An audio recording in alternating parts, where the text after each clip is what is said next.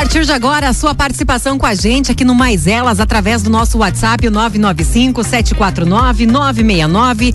Sábado, último sábado do mês de fevereiro, hoje, dia 27 de fevereiro. Começando por aqui mais um Mais Elas, com o um oferecimento da médica pneumologista, a doutora Bárbara Fontes Macedo, para diagnóstico ou tratamento de asma, bronquites, gripes, pneumonias. Marque uma consulta com a doutora Bárbara Fontes Macedo, médica pneumologista. O telefone é o 3 3762 1124. A temperatura neste momento alcançando aí a marca dos 30 graus, mais seis décimos no vale. Boa tarde, minhas coleguinhas, mais uma vez distantes. Nós estávamos mesmo nos acostumando, né, com a nossa mesa redonda aqui cheia, nosso bate-papo ao vivo todos os sábados, né, presencialmente. E agora voltamos damos um passinho para trás novamente, cada uma na sua casa, mas enfim, continuamos juntas. Essa é a prova de que a gente tem capacidade de flexibilidade nesse mundo, né? Amém, né? Exatamente. Não, não é uma regra única a ser seguida, né? Boa tarde, Rose. Boa tarde, Miriam, a todos os nossos ouvintes. E quando a Rose falava dia 27 de fevereiro, eu lembrei que essa semana teve gente se, se assustando que segunda-feira já é dia primeiro de março. E o tempo passa rápido, o tempo voa. E com isso, a gente gente vai envelhecendo, inevitavelmente nós vamos ganhando uh, anos a mais da nossa contagem. Eu tava né? esperando tu anunciar quem era o aniversariante. Não vai ter aniversário? Frustrei tua expectativa, Rose. Mas uh, fato é que estamos numa contagem regressiva, né? Mas como a expectativa de vida ela vem aumentando no país, então a gente precisa se preparar bem para chegar à chamada melhor idade, terceira idade. Hoje já tem quarta idade. Então hoje nós vamos falar sobre os desafios da tão desejada longevidade.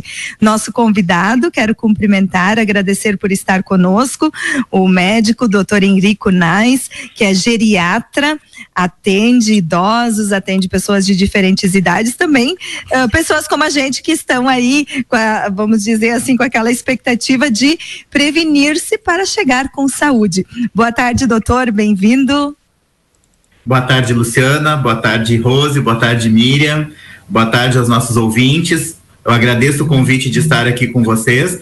E já vou contar então que o aniversariante, Rose, sou eu que estou de aniversário amanhã. Opa! Viu? No, viu? no, cami no caminho da longe do caminho do envelhecimento saudável. Parabéns! E Uh, então, ao menos eu, vou pedir, um... eu vou pedir sem ofender que idade o doutor vai fazer. Eu vou fazer 44. Ó, oh, quero aproveitar e mandar um abraço para minha mãe também, que vai estar de aniversário essa semana, dia oh, 4 de março. Que tá legal. aí do ladinho de casa almoçando, então já deixar o um abraço para ela também. Já deixar um abraço, um abraço para ela. Muito, muita saúde nessa caminhada. E, e agradeço o convite de poder estar de novo aqui com vocês, falando sobre esse assunto tão importante que é a busca da longevidade saudável, do envelhecimento saudável, que é um assunto cada vez mais que a gente está tendo presente, como você mesmo disseste, tu mesmo disseste, a questão do envelhecimento da população. Nossa população está envelhecendo mais, isso se demonstra a cada dia, os números aumentam. Nós temos um aumento exponencial dos idosos, muito idosos, que seriam aqueles acima de 80 anos. Então, uh, a busca por uma, um envelhecimento com saúde é a chave hoje mais importante que a gente precisa entender e, e conversar. A prova de que temos muitos idosos acima da faixa de 80 anos é agora observar esse processo de vacinação contra a Covid, porque vem chegando vacinas, claro que elas vêm em quantidades pequenas, mas a gente está lá, lá em cima, começou de baixo para cima e ainda não chegamos aos 80 anos. Então, uh, de fato, Isso. temos muitas pessoas nessa faixa etária.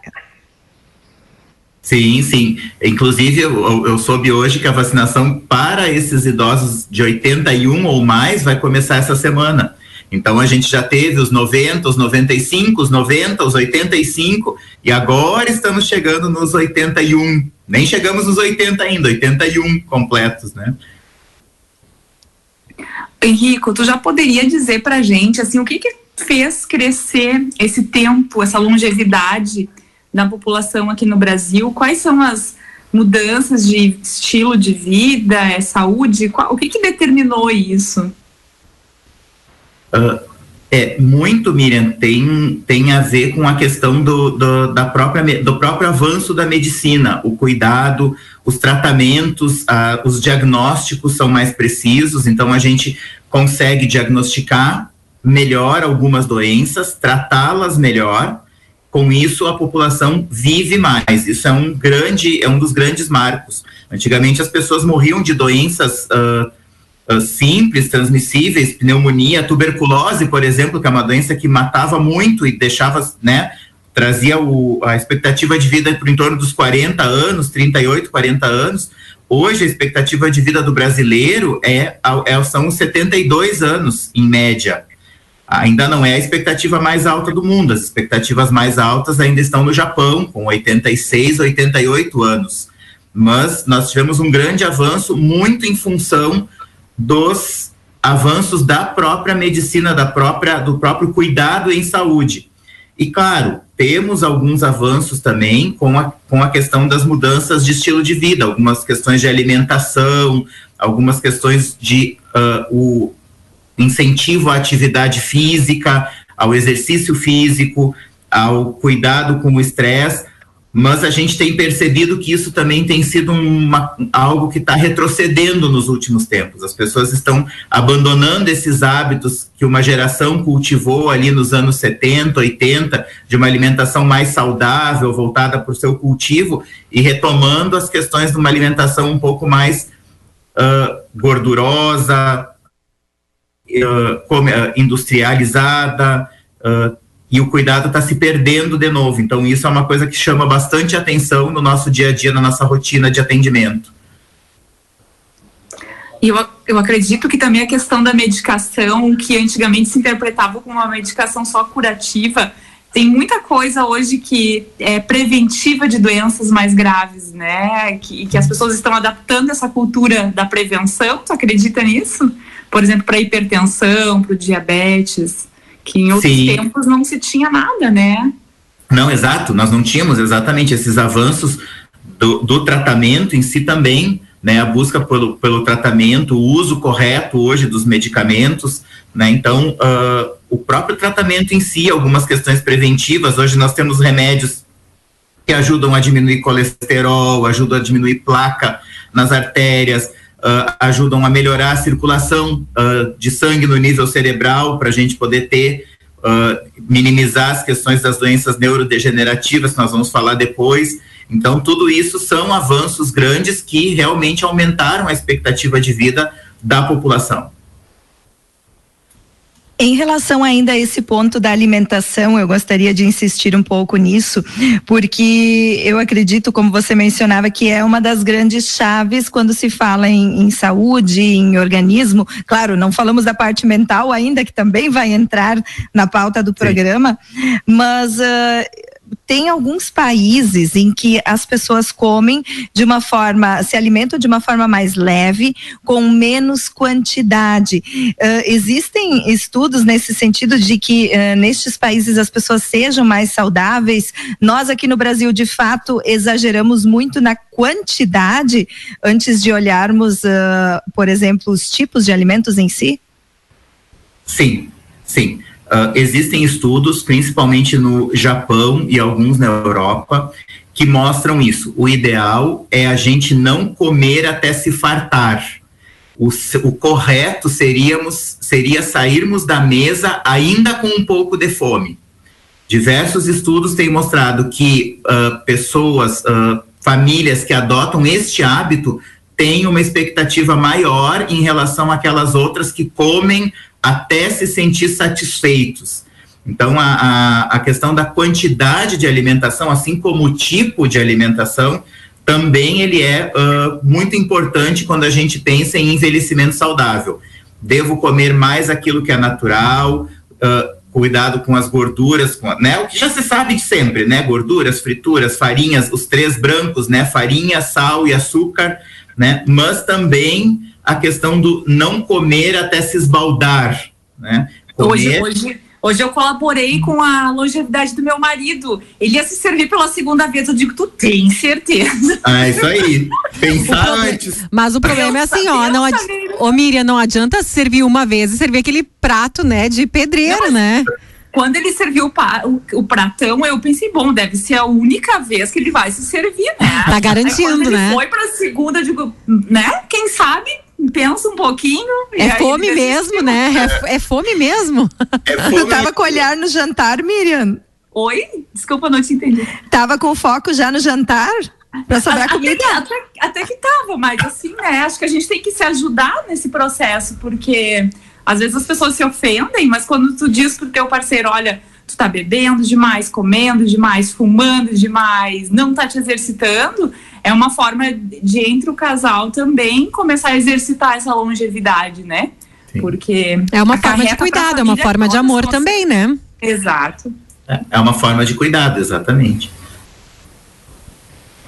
Eu gostaria de falar também das uh, vitaminas, porque a gente sabe que hoje muitas pessoas buscam a complementação a partir de exames, mas assim também já existe uma preocupação em complementar a vitamina D, vitamina B, vitamina C, várias, né? E se fala muito disso. E há um tempo atrás eu me recordo que alguém agora eu vou ficar devendo o nome, mas numa das entrevistas colocou que o nosso corpo ele já não tem mais a mesma capacidade de processamento ou ambiente, uh, por exemplo, da energia do sol, da vitamina do sol, e que mesmo pessoas que se expõem muito está acontecendo em exames de estarem com o nível de uh, vitamina baixo. Isso deve ser uma preocupação, isso vem ocorrendo de fato, essa complementação, ela é necessária em diferentes idades? Uh, Luciana, eu tenho por hábito dosar vitamina D nos pacientes uh, de um modo geral, né, como uma busca. Mas uh, não realmente não percebi isso que tu disseste da questão de ter baixa naqueles que se expõem. Há sim uma, uma questão de que as pessoas estão saindo, bom, agora da pandemia muito menos, né? Mas saindo menos, de se expondo menos ao sol, e com isso sim a gente tem níveis de vitamina D, por exemplo, baixos. E a gente sabe que a vitamina D ela tem uma importante relação com as questões ósseas, mas também com as questões de imunidade. Então, uh, se necessário, a gente repõe. Mas ainda hoje o que se sabe melhor é que o que se sabe bem é que a melhor forma de obter vitaminas é através da alimentação, da exposição ao sol e não da reposição uh, de farmácia, né? As pessoas têm muito esse hábito de uh, querer uma vitamina. Eu preciso tomar uma vitamina, eu preciso uh, uh, comprar vitaminas para mim. Não, se você come bem, se você tem uma alimentação variada dentro do que se, se espera, a, as vitaminas elas virão do alimento. Dificilmente eu preciso repor com algum complexo vitamínico, alguma coisa. Claro, em casos especiais, outra história, né? Mas de um modo geral, essa questão de usar vitaminas, usar até mesmo o ômega 3, hoje, né, tão falado, todo mundo usando ômega 3, ômega 6, nós não temos ainda nenhum estudo que mostrou um benefício real do uso dessas substâncias para melhora da qualidade de vida, ou seja, pessoas que usaram essa substância e pessoas que não usaram essa substância envelheceram da mesma maneira, não houve diferença significativa entre um e outro. Então, quando as pessoas perguntam, preciso usar? Eu normalmente digo não, não preciso usar, a não ser que se faça alguma avaliação que tenha sintomas muito específicos, alguma coisa assim. A gente faz o nosso primeiro intervalo agora e o pessoal de casa pode preparar aí as suas perguntas, enviar pra gente no WhatsApp 995 749 969. É rapidinho, a gente está de volta.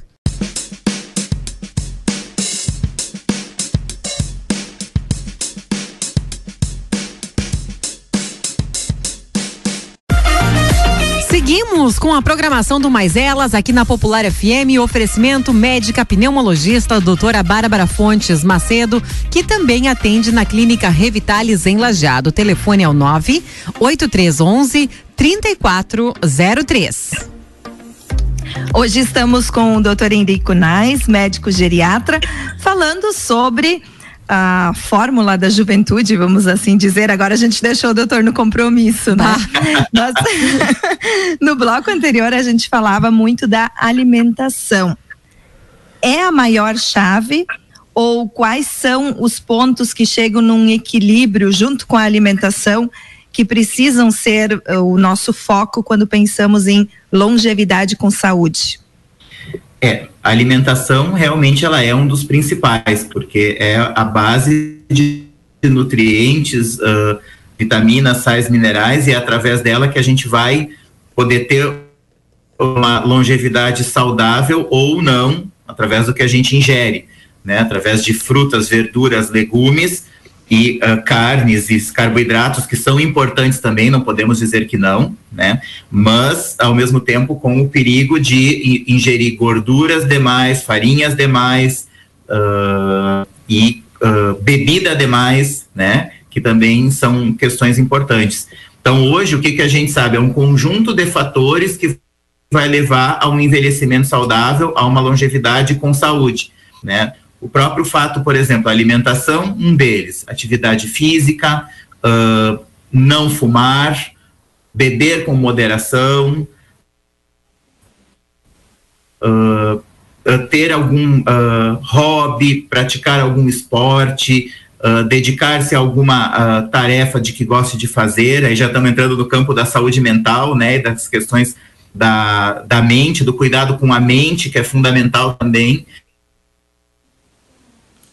porque nós não podemos pensar em, em, qualidade de vida na velhice ou a longevidade saudável, não, não contando também com as questões da nossa saúde mental, né, do, da diminuição do estresse, do, do hobby, do cuidado com a, as amizades, do cuidado com a, a integração, então, do cuidado com a família. Então, são um conjunto de fatores que faz com que a gente atinja uma velhice com saúde.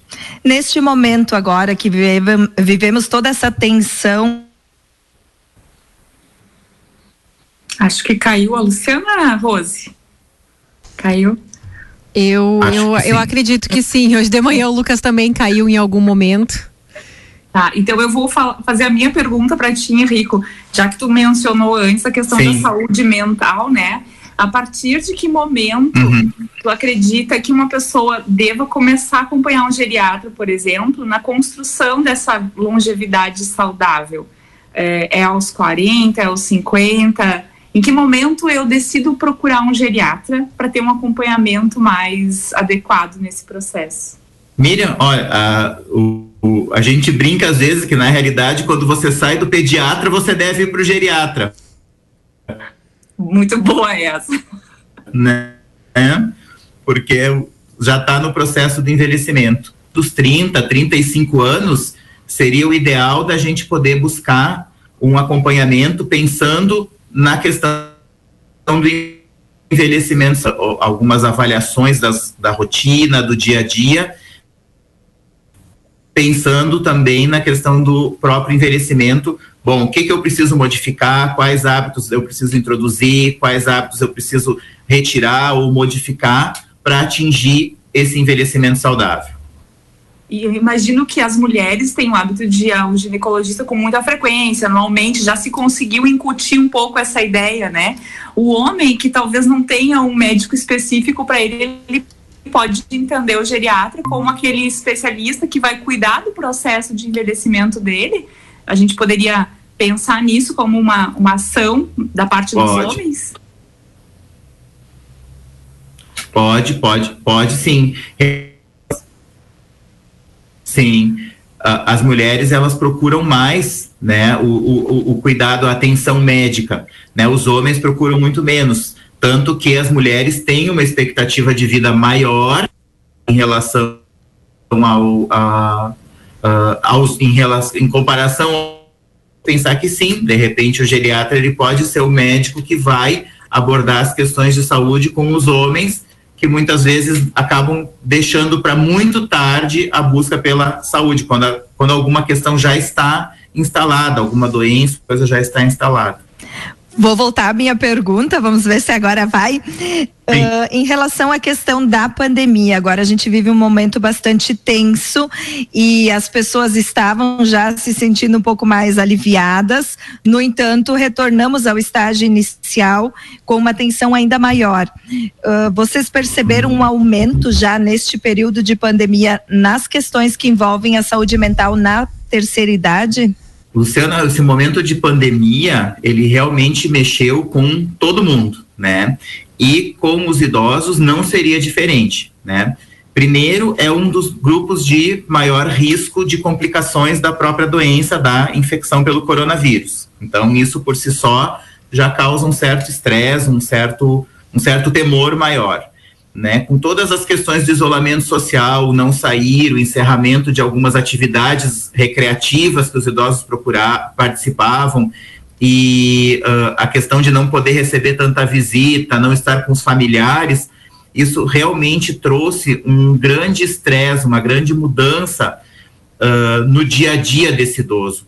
E a gente tem percebido, sim, tanto no consultório quanto no serviço de saúde mental, onde eu também trabalho, uh, um aumento grande da demanda né, de procura por ajuda nas questões de ansiedade, de depressão, de nervosismo, uh, também pelos idosos. Né? Houve uma, uma perda grande da, da, da questão da integração social. Né? As pessoas não estão mais podendo sair, não tem mais uh, eventos, não tem mais festas, não tem mais encontros familiares, e as pessoas perderam um pouquinho o, o que eu vou fazer agora? Então, esse momento de se adaptar, de, de criar novas uh, rotinas, novas ideias, criar novas atividades, tarefas, isso é fundamental nesse momento, e é o que a gente tem incentivado muito, né? que as pessoas busquem motivações em outras questões, que criem, que façam, que uh, criem novas situações em casa, no seu trabalho, no dia a dia dos idosos em casa, né, que possam ter novos hobbies, descubram novos prazeres para poder driblar essa situação nesse momento. Nesse sentido que você traz de trazer novas, buscar novas alternativas, eu considero isso muito importante porque a gente percebe nos relacionamentos com idosos que para muitos o, o lazer mais bacana bacana, mais cultivado, considerando fora do lar, eram os bailes da melhor idade. E muitos idosos frequentavam estes eventos a duas, três vezes por semana, até mesmo. Jogo de carta, roda de chimarrão com as amigas. Então, eram muitas rotinas que eram cultivadas e que de uma hora para outra simplesmente parou 100%. O, como criar estas novas alternativas? Porque isso mexe muito com o hábito da pessoa, a própria questão cultural. Precisa, inclusive, da ajuda de netos, às vezes, né, doutor Henrique, para adaptar os aparelhos novos, adaptar os idosos à tecnologia, imagino. É, exato, Miriam, até o que eu ia comentar uma delas talvez seja uh, criar, uh, aprender a partir da ajuda dos familiares, sejam os netos, os filhos, alguns já os bisnetos, né? Uh, a lidar com essas novas tecnologias, por exemplo, o WhatsApp, o celular, né? Fazer uma videochamada, se adaptar aos novos tempos, né? Romper essas resistências que muitas vezes existem, né? E que estão dentro da nossa cabeça, muitas vezes, e poder criar esses novos mecanismos de encontros. Realmente, os encontros, eles eram as, a, a, os momentos mais importantes dos idosos durante a semana. E esses encontros que se perderam, eles uh, precisam ser uh, readaptados através de encontros virtuais ou até mesmo de outras atividades que o idoso, o idoso possa fazer, mesmo sozinho, como o cuidado de, de casa, o cuidado do pátio, a, a, confecção de uma horta. Eu não tenho pátio, eu posso fazer uma horta na sacada, na janela, uma horta elevada na parede, né? Então, uh, criar um outro hobby, aprender, voltar a ler, as pessoas têm lido menos também, a gente tem percebido, então, leitura, atividades outras. Uh, hoje a gente tem acesso a filmes, séries, se não go se gosta de TV, então ocupar-se com outras tarefas que deem prazer e tragam uma sensação de bem é fundamental para a gente manter a nossa saúde mental em dia. Eu queria compartilhar com vocês a história da minha sogra. Durante o ano passado, na pandemia, então, ela ficou muitos meses sozinha e ela foi comprar um telefone com internet, um smartphone. Com 85 anos, ela aprendeu a usar o WhatsApp. Ela, tira, ela faz fotografia, ela compartilha textos. E nós estivemos com ela recentemente. Ela dizia: Eu tô viciada nisso aqui. Ela não fico mais sem meu WhatsApp e incrível porque ela tem buscado informações no Google sobre vacina, sobre contaminação, sobre prevenção e ela está conseguindo, a gente vai monitorando, uh, se prevenir de fake news, por exemplo. Então é muito interessante e eu vejo que tem pessoas às vezes com 60 anos que já desistiram de aprender, né? E, e, a verdade é que assim, é mexer muito. Você tem tempo livre, vai lá e aprende. É possível. Os aparelhos, inclusive, têm adaptados para quem tem dificuldade de, de visão, então tem teclas maiores, né? E realmente tem ajudado ela a atravessar essa pandemia com bastante saúde mental, porque nós tínhamos essa preocupação com eles, inclusive, né? Então, para deixar assim um, recado para os ouvintes que, que não desistam de aprender, dá, dá, dá certo. E dá até para adotar, ela adotou cachorro na pandemia, tá, gente? 85 anos e também Mas pensa tá... que companhia, né? Porque a gente sabe, quem tem animalzinho em casa sabe, né, dos benefícios que é ter um, um bichinho. Mantém, né, a mente ocupada, mantém uma rotina saudável. Rose, é isso, assim, a mente ocupada. Eles passam o dia brincando, observando, cuidando, e tu percebe com isso que diminui muito o estresse, né? Então, são coisas que, que cada um pode buscar aquilo que se identifica e não desistir porque acha que já passou da idade ou coisas assim, né? Eu tenho aqui a participação de um, de um, ouvinte através do nosso WhatsApp. Ele, ele contribuiu em dois momentos, mas eu vou ler a mensagem na íntegra. Uh, primeiro, ele colocou assim: alimentos mais processados, refinados, não integrais e forma que são produzidos implicam drasticamente na qualidade dos alimentos, se tornam desequilibrados e, consequentemente, a nossa saúde também, né? Num outro momento, ele colocou assim: lembro de um relato sobre estudo a respeito do teor de ferro no feijão, dizendo que o normal seria de mil ppm e que pelo uso do de agrotóxico o teor cai para apenas 10 ppm. Assim, recomendações de dieta se tornam ineficientes. E realmente assim, é uma preocupação grande com relação aos alimentos, porque hoje em dia eu noto assim que eu tenho uma alimentação muito melhor. Eu como mais saladas, eu como mais frutas, eu eu procuro alimentos integrais. Só que realmente, né, se, se tá tudo cheio de agrotóxico, como a gente vai manter o equilíbrio de uma alimentação saudável comendo alimentos legais? Mas ao mesmo tempo, né, cheio de agrotóxicos.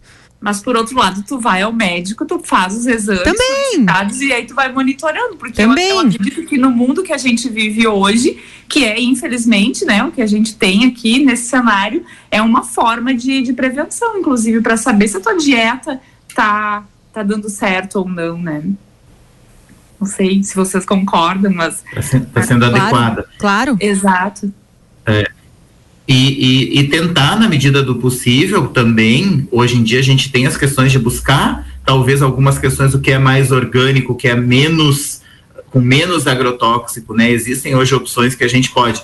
Às vezes, na correria do dia a dia, a gente não consegue em todos os momentos, mas dedicar alguns momentos a fazer isso também nos ajuda bastante. E, claro, ter o acompanhamento, como a Miriam disse, para a gente poder ver o que, que mais está acontecendo Agora, evitar os processados e os ultraprocessados, sem dúvida, é, uma, é, é o começo. Né? Enlatados e, e embutidos em geral, que são os alimentos mais processados, são realmente os mais danosos. Henrico, e quando a gente fala de envelhecimento, né? Uh, Para quem está ouvindo o programa agora, quais são os maiores dramas do idoso, por exemplo, na consulta, quando tu tá com ele frente a frente? Quais são as maiores queixas dele, tanto em relação, mais talvez nesse momento de saúde mental, né? É, eles estão, eles têm atenção da família, não têm, eles se sentem deprimidos, do que, que eles sentem falta e que talvez a nossa sociedade ainda não esteja lidando perfeitamente, né, com envelhecer. A gente está aprendendo também como que é envelhecer, como se, como se cuida de um idoso durante 30, 40, 30 anos, por exemplo, né? Que às vezes Sim, as, quest as questões maiores que a gente percebe são muitas vezes questões uh, relacionadas à própria capacidade funcional, né? O idoso ele não consegue muitas vezes mais fazer o que ele fazia quando tinha os 30 anos.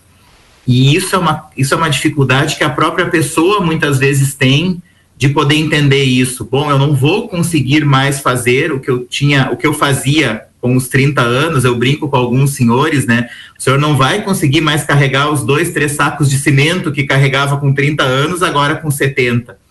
Então, se dar conta disso e compreender as suas limitações, que as limitações que vêm com o envelhecimento, talvez sejam assim uma das seja uma das grandes queixas que eu vejo no dia a dia. Né?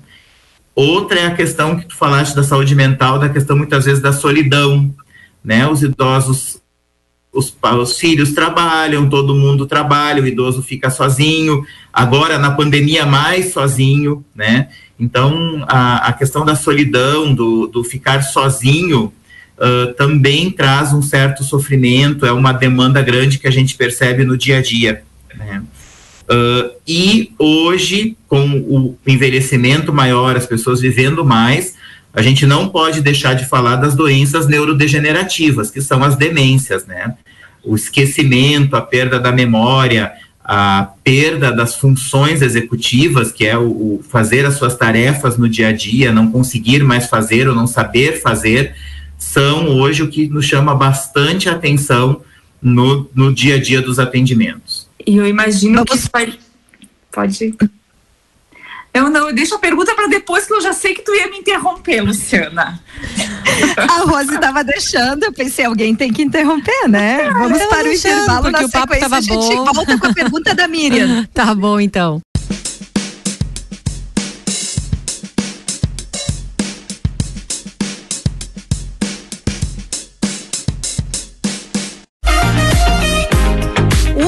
35 minutos, a temperatura neste momento alcançando a marca dos 31 graus no Vale. O Mais Elas está de volta aqui na Popular. Seguimos com o nosso bate-papo deste sábado, lembrando que você pode participar, pode interagir com a gente através do nosso WhatsApp, o 995 749 969.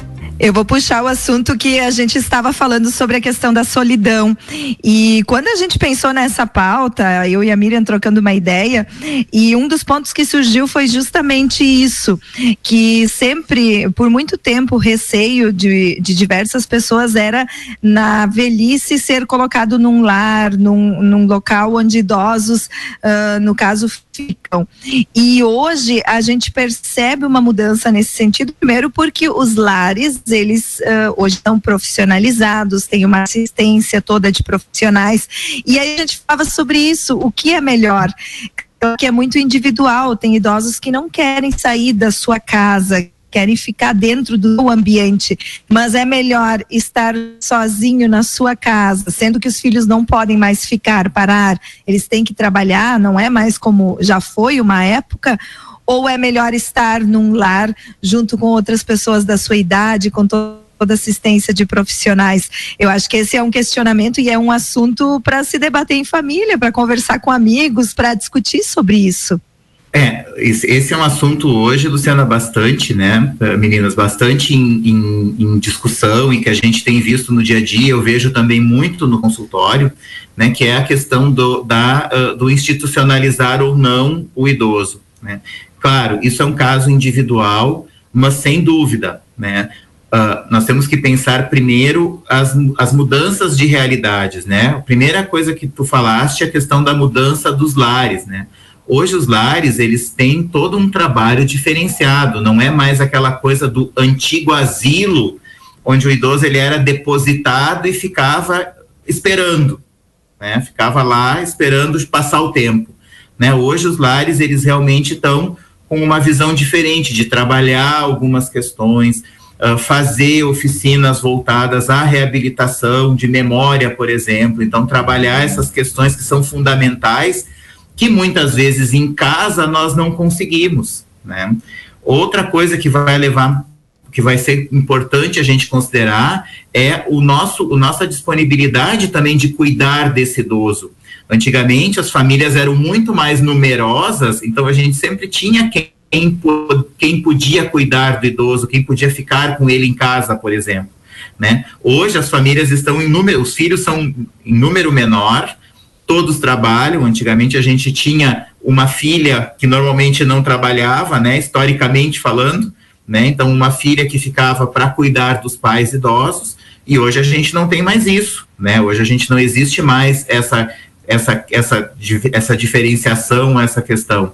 Os filhos trabalham, os netos trabalham, todos têm também as suas rotinas e com isso a gente acaba uh, tendo um menor cuidado desse idoso, que com o passar do tempo vai perdendo algumas questões da sua autonomia, não vai mais conseguindo cuidar de tudo como cuidava, inclusive dos seus remédios. E aí a gente tem os riscos importantes de um remédio não tomado ou tomado de maneira errada, o risco de quedas em casa, de cair e fazer uma fratura ou de ter algum outro acidente. Então, muitas vezes o lar ele é um local onde há socialização, há outros idosos com quem ele pode conversar, né? Há aqueles idosos com quem ele até já convivia que estão lá, então é um lugar onde eles se encontram, se reencontram, onde há atividades, onde há uma alimentação uh, balanceada e uh, trabalhada, uh, preparada por nutricionistas. Então, o lar ele é hoje uma boa estratégia quando a gente tem diversos uh, fatores que impedem da gente oferecer esse idoso em casa esse cuidado integral.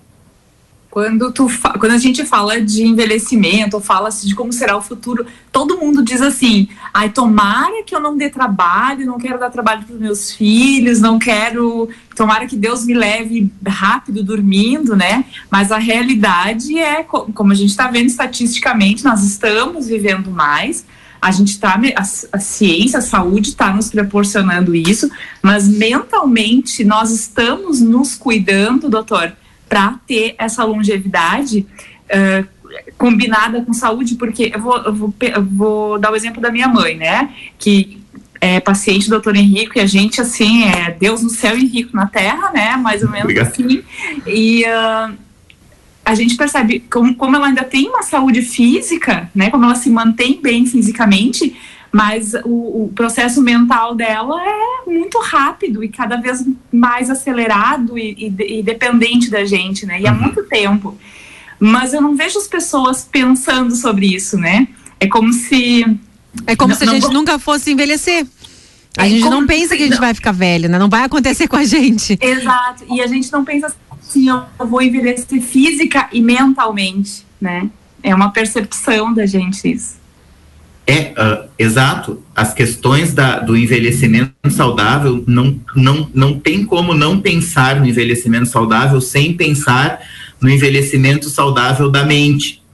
E o envelhecimento saudável da mente, que seria a prevenção dessas doenças neurodegenerativas, também começam pelas questões de comportamento e de atividades. Então, manter uma mente ativa é fundamental.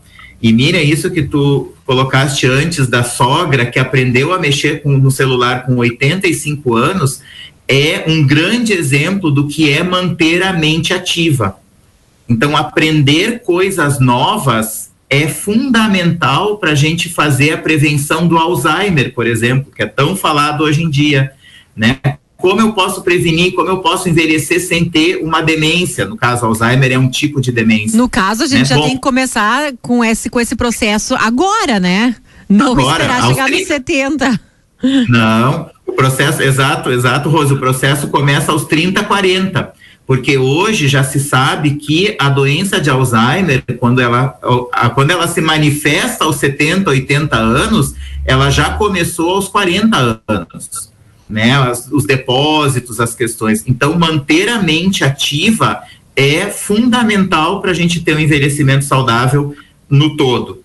Então, fazer atividade física, aprender alguma coisa nova, seja mexer no celular, seja um idioma diferente, um hobby, aprender a costurar, aprender a tricotar, quem não faz, aprender a fazer crochê, uh, uh, mexer com coisas, cultivar plantas, cuidar da horta, cuidar das flores, ter que pensar sobre isso. Então, uh, manter a mente ativa também é no sentido de pensar. Eu preciso ler a Folha Popular, ler a notícia e pensar sobre essa notícia, não simplesmente ler, né? Eu preciso pensar. Então, pensar é fundamental. E as pessoas hoje estão cada vez com menos, menos vontade de pensar, elas recebem tudo muito mastigado, a informação já vem pronta e eu não penso mais. Né? Eu simplesmente pego aquilo ali. Então, pensar, uh, manter a mente ativa é o fundamental. E, claro, uh, manter uh, toda a questão também envolve o convívio com amigos, o convívio com a família,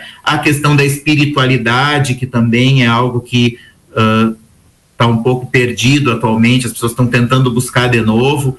Então a gente sabe que são todos fatores que vão envolver a saúde mental e a mente e vão colaborar diretamente no envelhecimento. Mente ativa é diferente do que mente super ocupada, hiperativa. Esse estilo de vida muito dinâmico, em que as pessoas muitas vezes não estão no presente, estão aqui sentadas. Ah, vamos pegar essa roda nossa aqui, estamos aqui conversando, mas ah, pensando no que a gente vai fazer daqui a pouco, respondendo um WhatsApp, fazendo uma série de outras coisas e essa mente não descansa, ela está sempre em ação, em atividade. Esse, vamos dizer, se podemos chamar talvez de exagero, ele pode ser negativo nesse sentido? Sem dúvida, sem dúvida. Isso é, isso é extremamente danoso. Né? Manter a mente extremamente ocupada ou, ou fazendo mil coisas ao mesmo tempo não é nada saudável. Isso é altamente ansiogênico. É um gerador de ansiedade que vai fazer com que a gente tem, manifeste outros sintomas, não descanse, e não descansando a nossa mente também uh, não para, e a gente não tem um sono de qualidade, e para envelhecer com saudade, com, com saúde, eu preciso ter um sono de qualidade. Então, uh, tudo é intrinsecamente relacionado, tudo é ligado uma coisa na outra. Tu sabe que em outros tempos eu dizia, não vejo hora de envelhecer para não ter tanto sono. Pois então, fui agraciada com um pouco de insônia, eventualmente, né? Dias. E aí eu comecei a me desesperar, porque agora eu preciso aprender a dormir novamente nos trilhos, aquelas horas de descanso, de repouso. Uma pessoa que convive com a insônia por um, sempre dormiu, como o meu caso, de repente passa a não dormir e não resolve isso, porque às vezes é uma coisa, uma coisa temporária, né? Tipo, dá uma pandemia, uma coisa assim, né? Aí passou isso e a pessoa não consegue voltar esse hábito de dormir saudavelmente. Ela só, tem que se preocupar. Só pegando um gancho, Miriam, eu, o que eu noto assim, é, as pessoas mais velhas elas dormem menos, né? Por que isso acontece? Ai, pois o que, que é normal de horas de sono também, né, para um idoso? Ah, é. Uh, bom, a primeira parte, se a pessoa tava, não dormia bem, parou de dormir bem uh, e não voltou a dormir bem, né? Então a gente tem que realmente pesquisar o que está acontecendo né? Talvez rever as questões da higiene do sono, que a gente chama, né? Que é o preparo no pré-dormir, como está sendo isso. Se não está havendo um exagero no consumo de chimarrão, café preto no final da tarde, início da noite, uh, outros hábitos, né? Atividades físicas à noite, muita gente que faz academia às 10 da noite, depois quer dormir, não vai conseguir ter um sono de qualidade boa, porque o, o corpo está muito estimulado. Então, outras questões, a ansiedade, por exemplo, e a depressão, que são doenças que atrapalham o sono. Bom, estamos passando agora por esse momento de pandemia, está todo mundo mais ansioso, então, sem dúvida, vamos ter dificuldade no sono. Então, buscar as causas iniciais que podem estar tá atrapalhando o sono e, se necessário, o uso de algum medicamento que possa ajudar a regular o sono, né? Pode ser feito. Não faixa preta né? Principalmente no idoso, né? Vou aproveitar o gancho também para falar disso, né? Uh, o, o, idoso ele tem o hábito de querer um remédio para dormir e usar faixa preta logo. Faixa preta é um remédio, né? De azepam, clonazepam, bromazepam, etc. São remédios que a gente usa em casos muito especiais porque eles causam outros problemas. Né, causam sonolência diurna, leva o idoso a quedas, pode dar tontura durante o dia, ele cai, se quebra, ele vai ter mais sonolência, vai se alimentar menos, vai se alimentar pior, vai tomar menos líquido. Então, é uma consequência do, do outro dia bastante complicada. E uh, a pergunta da Rose, o idoso realmente ele dorme menos, né? Não, não que ele durma menos, ele fraciona o sono dele. Então, diferente de dos mais jovens que vão dormir de seis a oito horas corridas, o idoso ele pode dormir menos, ele vai dormir três horas, ele vai acordar, ele vai dormir depois mais três horas, então ele faz um sono mais fracionado, um sono mais quebrado. E isso é comum, não é um problema. Né? Se o idoso se adaptou a isso, né? Muitas vezes eu atendo também alguns pacientes que querem dormir, idosos, né? Muito idosos querem dormir uma noite toda, não, dificilmente vão conseguir, né? Eles vão fracionar. E outra coisa é o deitar cedo, né? Eu quero me deitar às sete horas e quero dormir até às sete da manhã do dia seguinte. É impossível. Parar né? de viver, né? Não tem como, né? Eu dormir, se eu deito às sete horas, à meia-noite, uma hora, eu já dormi seis horas, né? Para um corpo, para um corpo adulto, isso já é suficiente.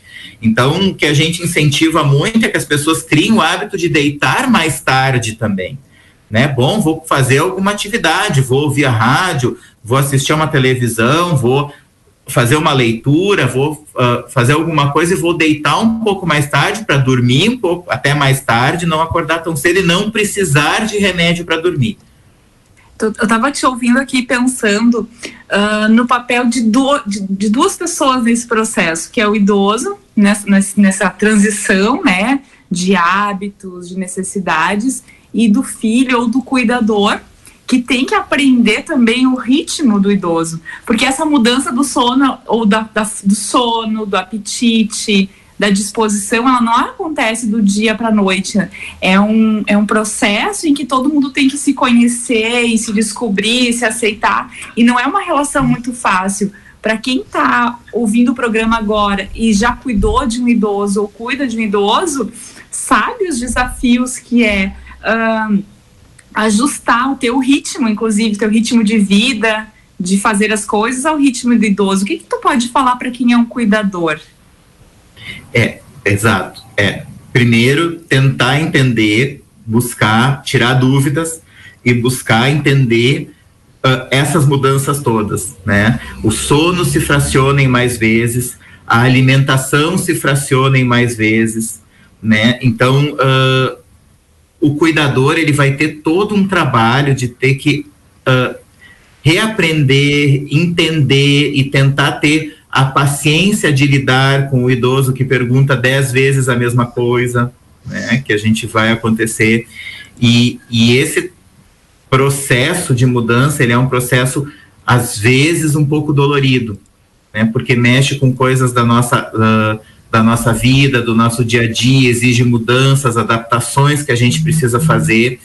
Então, o cuidador também precisa ter ajuda, tirar suas dúvidas, uh, questionar, uh, perguntar quando estiver na consulta, não ter vergonha de questionar isso, né? Olha, eu estou percebendo que está um pouco mais devagar o caminhar, isso é normal, não é normal a dificuldade do, do, da alimentação, come menos, isso é normal, não é normal e tentar uh, entender que muitas mudanças uh, vão fazer parte do, do processo, são, são, são inerentes e nem sempre uh, vai ser como a gente gostaria. Né? E não colocar a nossa, a nossa questão de, a nossa velocidade, por exemplo, no idoso, né? Ah, eu tenho que comer em 15 minutos. Não, o idoso não vai conseguir comer em 15 minutos né? O que comia, como tu disseste, né, Miriam? Ah, a mudança acontece, então, ah, vai ter que fazer o trajeto, tem que caminhar mais rápido. Não, não vai conseguir. Então, essas mudanças realmente elas são bastante complicadas, complexas no dia a dia da família, quando a gente tem um idoso que a gente acompanha esse envelhecimento. Então, uh, lidar com essas situações de uma maneira mais tranquila e entender que nem tudo, nem que para tudo não existe remédio, por exemplo, também é uma coisa importante. Né? Eu não consigo medicar todas as coisas. Algumas mudanças elas são de comportamento e exigem que a gente também oriente esse comportamento. Antes você mencionou a hidratação, de beber menos líquido. Gostaria que você falasse um pouco sobre essa importância de tomar água e também um olhar sobre a pele, porque o envelhecimento ele se manifesta, os primeiros sinais eles surgem através da pele. E entre as mulheres é muito comum, aquele aquela vontade de uh, usar hidratantes, além do protetor solar que se sabe que tem uma eficácia, né? Muitas usam bastante hidratante, diferentes métodos, meios. Essa hidratação da pele, ela é importante? Ela contribui de alguma forma? Sim, sim. A hidratação, sem sombra de dúvida, é fundamental. Né? O idoso, assim como a criança, ele desidrata de uma maneira muito rápida. Então, beber água é uma das coisas que eu mais bato durante todas as minhas consultas, sempre. Temos que beber um litro e meio a dois litros, dois litros e meio de água por dia, seja inverno, verão, frio, calor, não importa. Nosso corpo precisa de líquido para funcionar. Então, ele é 70% líquido, né? Então, a gente precisa de água no nosso dia a dia. Interrompendo também a dica para quem está positivo com suspeita de Covid, bastante ingestão de água para o organismo funcionar, reagir também é interessante.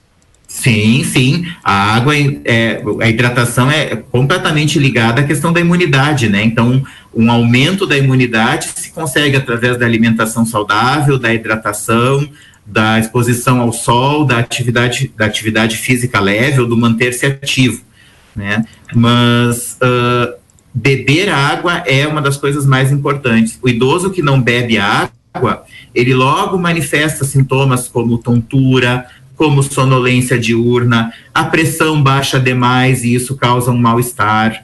Uh, há casos, né, nas desidratações mais graves, por exemplo, idosos que, não, que bebem muito pouca água, de confusão mental, aquele idoso que fica confuso, que uh, se perde, que não sabe mais onde está, não sabe, se perde nas datas. Muitas vezes a gente pensa, ah, é um quadro de demência, é Alzheimer. Não, às vezes é simplesmente uma desidratação no idoso. Então, a água é fundamental nesse processo.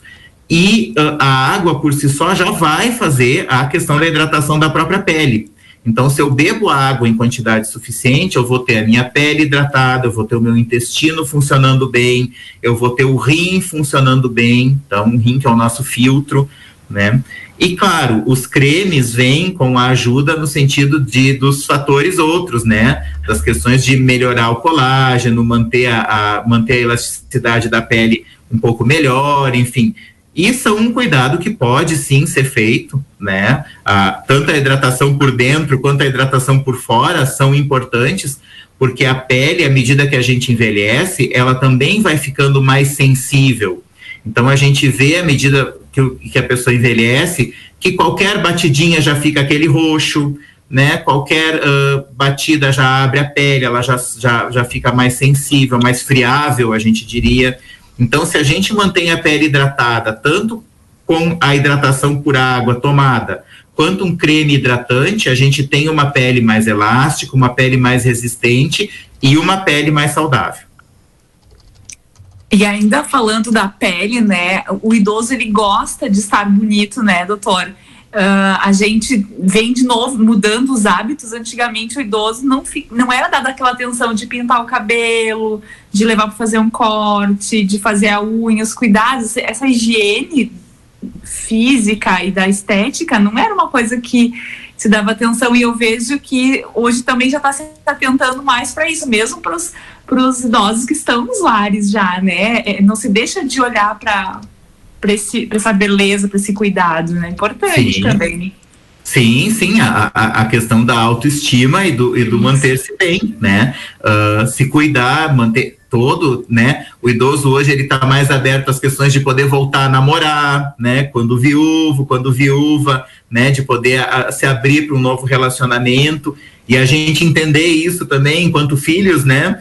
Que muitas vezes a gente vê uma certa dificuldade uh, do, do, do, dos cuidadores e dos filhos lidarem com algumas situações desse sentido, mas o idoso ele está de novo uh, tá se descobrindo, né, se cuidando, as mulheres se maquiando, vindo bem arrumadas, estando se senti estando bem arrumadas, se sentindo bem com a unha pintada, com a, um batom nos lábios, com o cabelo feito e uh, podendo encontrar também às vezes novos parceiros, seja uh, amizade, seja um namoro, sejam amigos, estar bem nessas rodas. Então, isso é fundamental, faz parte, né? Relacionar-se com outras pessoas em todos os níveis é fundamental para um envelhecimento saudável. Infelizmente, nosso tempo já está quase esgotado. Faltam aí dois minutinhos para as duas horas da tarde. Então, já aproveitando para agradecer uh, por ter aceito o convite, compartilhar conhecimento, passar orientações. Eu ainda gostaria de abrir um espaço final para aquelas dicas, considerações, para aquele reforço que o que você gostaria de dizer aos ouvintes ainda neste momento, entre as questões que nós não apresentamos aqui nesta tarde.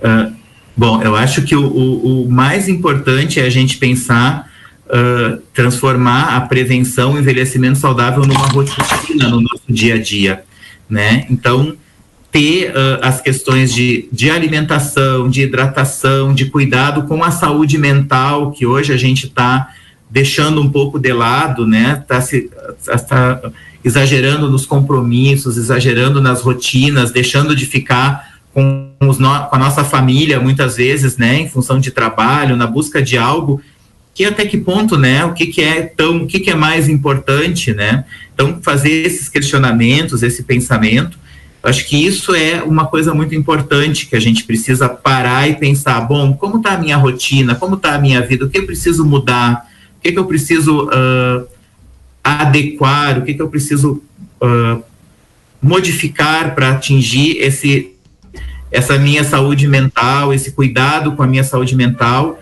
e poder uh, ter um envelhecimento saudável também nesse ponto. E só lembrar de uma notícia que foi falada, então, para deixar, que a gente vai ter o, a chegada de um remédio para Alzheimer, a gente fala do Alzheimer, né? Então, nós temos, uh, provavelmente mês que vem, sendo aprovado nos Estados Unidos, o uso de um novo remédio, um imunomodulador, que promete, sim, retardar e conseguir frear um pouquinho mais o avanço da doença, que hoje a gente não tem.